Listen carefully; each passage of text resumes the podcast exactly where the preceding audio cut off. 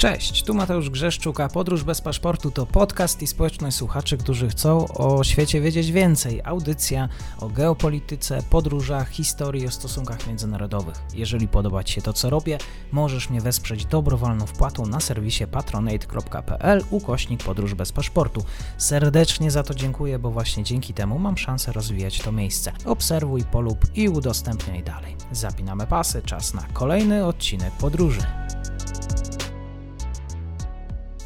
Dzień dobry wszystkim słuchaczom. Dzisiaj stałego gość audycji Podróże bez paszportu pani dr Joanna Gocłowska-Bolek z Wydziału Nauk Politycznych i Studiów Międzynarodowych Uniwersytetu Warszawskiego. Dzień dobry pani doktor. Dzień dobry. Dzisiaj na tapet bo tak mi podpowiedzieli słuchacze, żebym mówił. Dzisiaj na tapet bierzemy Salwador. O tym, że ktoś w Salwadorze wpadł na ten ekstrawagancki pomysł. Chodzi o zbudowanie pierwszego na świecie miasta kryptowalut. Pani doktor, co się kryje pod hasłem Bitcoin City? Właśnie to jest jeden z tych e, kolejnych już ekstrawaganckich pomysłów prezydenta Naiba Bukele. Bitcoin City to ma być takie pierwsze na świecie miasto, które będzie mm, bardzo blisko związane właśnie z kryptowalutą kryptowalutą, e, konkretnie z bitcoinem. Bukele jest w ogóle znany z zamiłowania do bitcoina. Przypomnijmy, że od 7 września Salwador jest no, pierwszym e, krajem na świecie, który wprowadził bitcoina jako walutę, e, jako zalegalizowany środek płatniczy, a więc jedną z dwóch walut płaci się za codzienne nawet transakcje, więc nie tylko w obrocie takim pomiędzy biznesowym, tak, ale również można sobie pójść kupić gdzieś tacos na, na ulicy, czy, czy zapłacić za kawę bądź, bądź za burgera w, w jakiejś sieciówce, więc to rzeczywiście zaczęło działać. No i tutaj kolejnym takim pomysłem, kolejnym krokiem jest budowanie właściwie od zera takiego miasta w kształcie nomen omen, właśnie bitcoina, więc ma, być, ma mieć okrągły kształt, a, a w środku ma być jakiś taki plac właśnie w kształcie stylizowanej litery B, tak żeby było widać z, z lotu ptaka, że to jest właśnie miasto bitcoinowe. To miasto bitcoinowe ma powstać e, na południowym wschodzie Salwadoru, w takim regionie La Union, blisko, mm, blisko wulkanu. Tych wulkanów w Salwadorze mamy sporo, powyżej 20, także to nie jest tak trudno trafić akurat na wulkan, ale E, tutaj specyficznie chodzi o to, żeby te nowe miasto czerpało energię właśnie z wulkanu, czyli wykorzystując tę energię geotermalną, więc na zboczach, tam niedaleko wulkanu Konczagła będzie, będzie umiejscowione. Natomiast no, będzie też finansowane, jak żeby inaczej, z obligacji które z kolei e, mają być e, denominowane w jakiś sposób w bitcoinach. To znaczy, e, takie obligacje zostały już przez prezydenta mm, zapowiedziane, że one mają wejść w życie i, i do obiegu za 60 dni, czyli za dwa miesiące. Pierwsza taka transza ma akurat być wypuszczona około obejmować 1 miliard dolarów, natomiast one mają mieć 6,5% zwrotu i mają być denominowane na 10 lat, więc to jest takie no, atrakcyjne oczywiście narzędzie finansowe, które zapewne no, przemówi do wielu inwestorów. No i połowa tego y, zysku ma być inwestowana właśnie w zakup nowych bitcoinów, część oczywiście w budowę infrastruktury i tak dalej, i tak dalej. Co jest mhm. atrakcyjnego w tym mieście? No, ma być y, to miasto bez podatków. Jedynym podatkiem to jest VAT, który z kolei połowa tego podatku VAT miałaby zostać wykorzystana do sfinansowania właśnie obligacji, które mają być źródłem funduszy na budowę miasta, a druga połowa no, na takie y, usługi komunalne, jak wywóz odpadów, zapewnienie dostępu do, do elektryczności, wody i tak. Być może to powinno paść na początku spotkania, y, że Bitcoin został w Salwadorze wprowadzony jako oficjalna waluta obok dolara. To jest pomysł, który chodził tam po głowie tego młodego i zafascynowanego bitcoinem prezydenta już od jakiegoś czasu. On to zapowiedział już wcześniej e, i rzeczywiście trzy miesiące y, y, wcześniej parlament Salwadoru przyjął taką ustawę, która pozwoliła na, na wprowadzenie bitcoina i to już wywołało wówczas pewne kontrowersje, bo część społeczeństwa wierzy, ślepo ufa y, młodemu prezydentowi, który ma nadzwyczajne pomysły, ale też no, wydaje wydaje się być zupełnie i odmienny od tych tradycyjnych polityków, którzy tam zasiadali przez ostatnie dziesięciolecia w Salwadorze, więc część pozostaje zachwycona i, i tutaj wierzy jego słowom. On zresztą tego bitcoina bardzo promuje i w mediach, i społecznościowych, i w tradycyjnych. No i rzeczywiście 7 września no, świat obiegła informacja, bo to, to była taka wiadomość, która rzeczywiście pojawiła się chyba we wszystkich serwisach na świecie, więc Salwador był na ustach wszystkich, no i to też albo się podobało, albo, albo częściowo też wywołało pewne komentarze ze strony Salwadorczyków, no bo przecież tutaj Salwador miał też inne problemy i ciągle je ma, więc Bitcoin niekoniecznie ma być na to rozwiązaniem. Czy w ślady, y, y, w ślady Salwadoru z, z wprowadzeniem Bitcoina pójdą inne kraje? Już niektóre y, takie przymiarki prowadzą. Chyba na najlepszej drodze do tego byłby Paragwaj, który zapowiedział podobne działanie. To przypomnijmy, że to też nie jest duży kraj. No, być może, że, że będzie, będzie miał taki pomysł.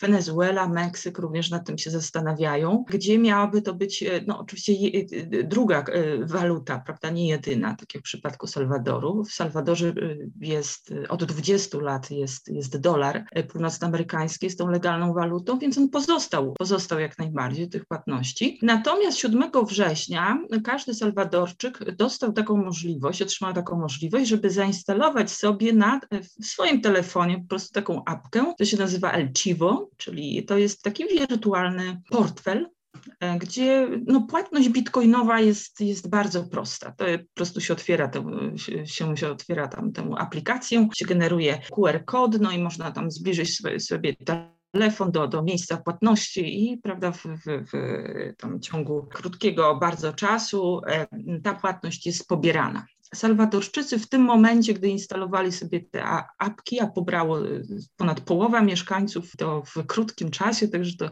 spowodowało nawet zawieszenie systemu, ale oni dostali też przy okazji od razu jakby na, na, na tym y, wirtualnym portfelu było tam zapisane y, równowartość 30 dolarów, więc to taka atrakcja rzeczywiście no, poparta konkretną, kon, konkretną kwotą, bo 30 dolarów no, prawda, to jest coś, co przemawia oczywiście do wielu mieszkańców. Też przypomnijmy, że Salwador to jest jedno z najbiedniejszych państw w Ameryce Łacińskiej i w ogóle na świecie. Tych problemów jest sporo, więc nawet i 30 dolarów to jest, to jest dla wielu Salwadorczyków, no to był taki, e, taka kwota, która była atrakcyjna, jest atrakcyjna. Bardzo dużo osób rzeczywiście zainstalowało sobie te El Chivo i tych e, płatności bitcoinami no, spróbowało Także to tutaj mhm. prezydent Salwadoru jest z tego powodu szczęśliwy. Na Twitterze widzimy, co chwila on zachwala prawda, i próbuje zachęcić. W ostatnim właśnie czasie mieliśmy cały tydzień takiej promocji Bitcoina i właśnie na ukoronowaniem tego, tej, tej promocji, tego, tego tygodnia było ogłoszenie, że powstanie bitcoinowe miasto.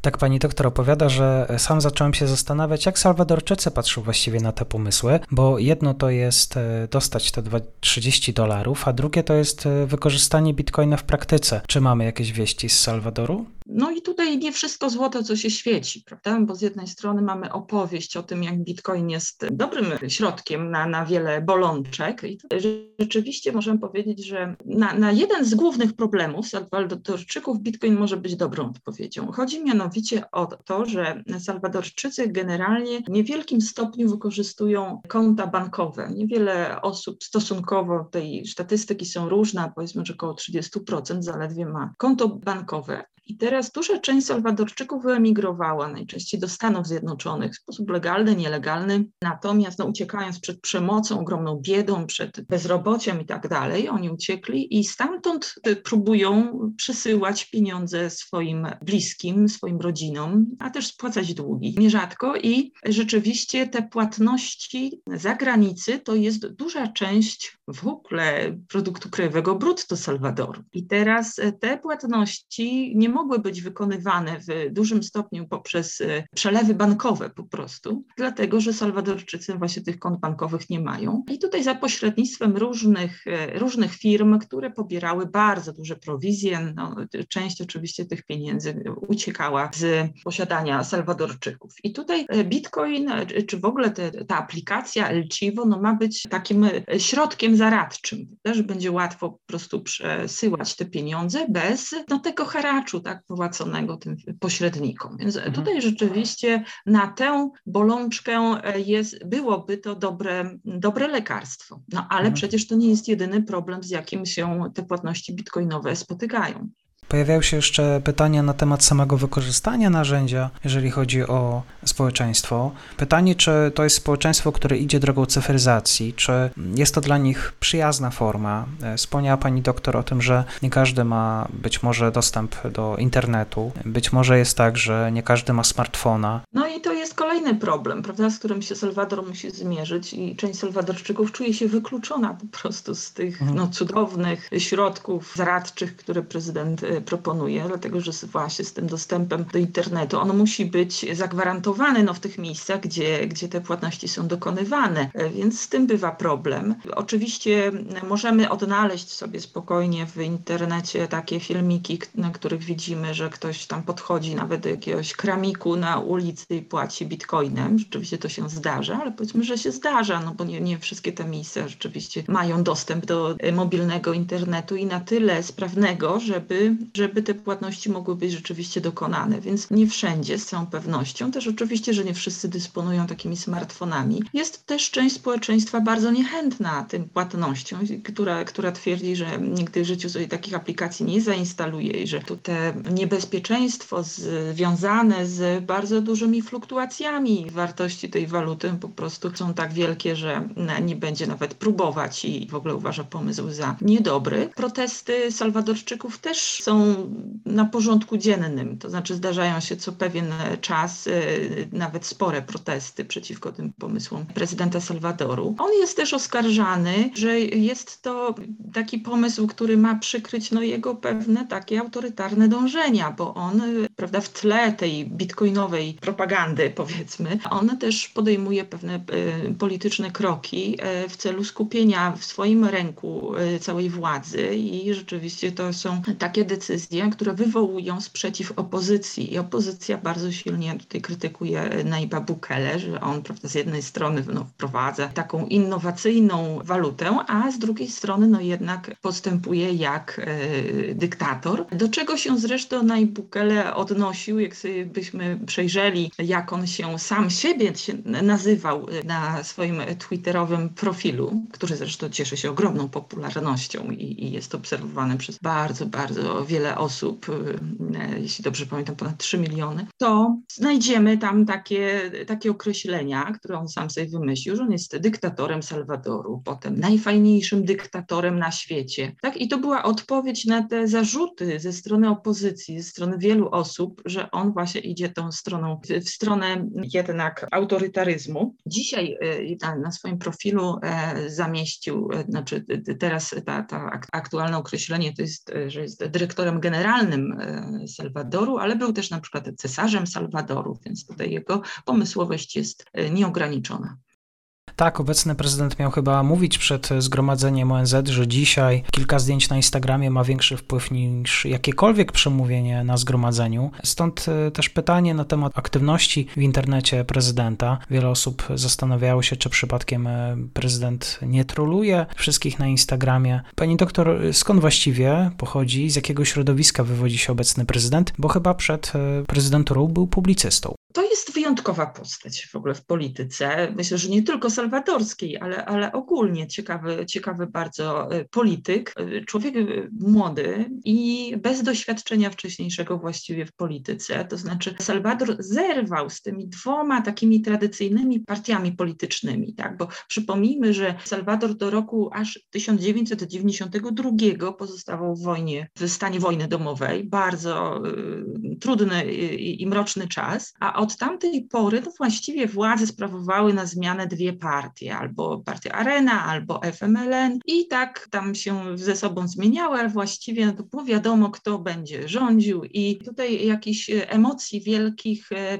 żadne wybory prezydenckie nie wywoływały. Tymczasem ostatnie wybory okazały się zupełnie inne, dlatego że nagle wkroczył na scenę polityczną no, człowiek, który wcześniej był gubernatorem e, stolicy Salwadoru. I rzeczywiście dał się poznać jako, jako ktoś o takich e, nietradycyjnych e, pomysłach, e, który faktycznie, co jest bardzo ważne w tej całej historii, on zaproponował takie programy wsparcia dla, dla młodzieży z, z trudnych środowisk, bo Salwador to jest w ogóle kraj rządzony tak naprawdę przez gangi narkotykowe i to jest główny problem. Natomiast Naibowi Bukele udało się dogadać z tymi gangami. Za jaką cenę tutaj możemy się sobie domyślać. Rzeczywiście przemoc w samej stolicy spadła. I to był myślę, że taki główny y, y, czynnik dla którego on w ogóle zdecydował się no i został, zaczął być brany pod uwagę jako realny kandydat. Natomiast ponieważ on nie był zasadniczo dopuszczany w ogóle do tradycyjnej kampanii e, politycznej, on korzystał przede wszystkim z social mediów, na których znał się jak mało kto. Wykorzystał tutaj moc tych social mediów bardzo dobrze i faktycznie no, budując te, takie,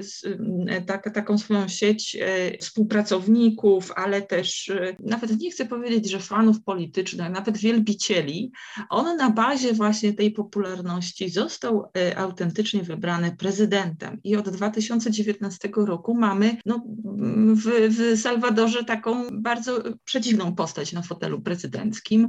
On chodzi w dżinsach, w baseballówce, nawet na oficjalne e, spotkania, rzadko bardzo można go zobaczyć w garniturze. Pozuje na takiego, na takiego luzaka, który właśnie dba o zwyczajnych Salwadorczyków. A czy jego kolejnym celem po tym bitcoinowym mieście może być e, przepisanie tej konstytucji z 1992 roku?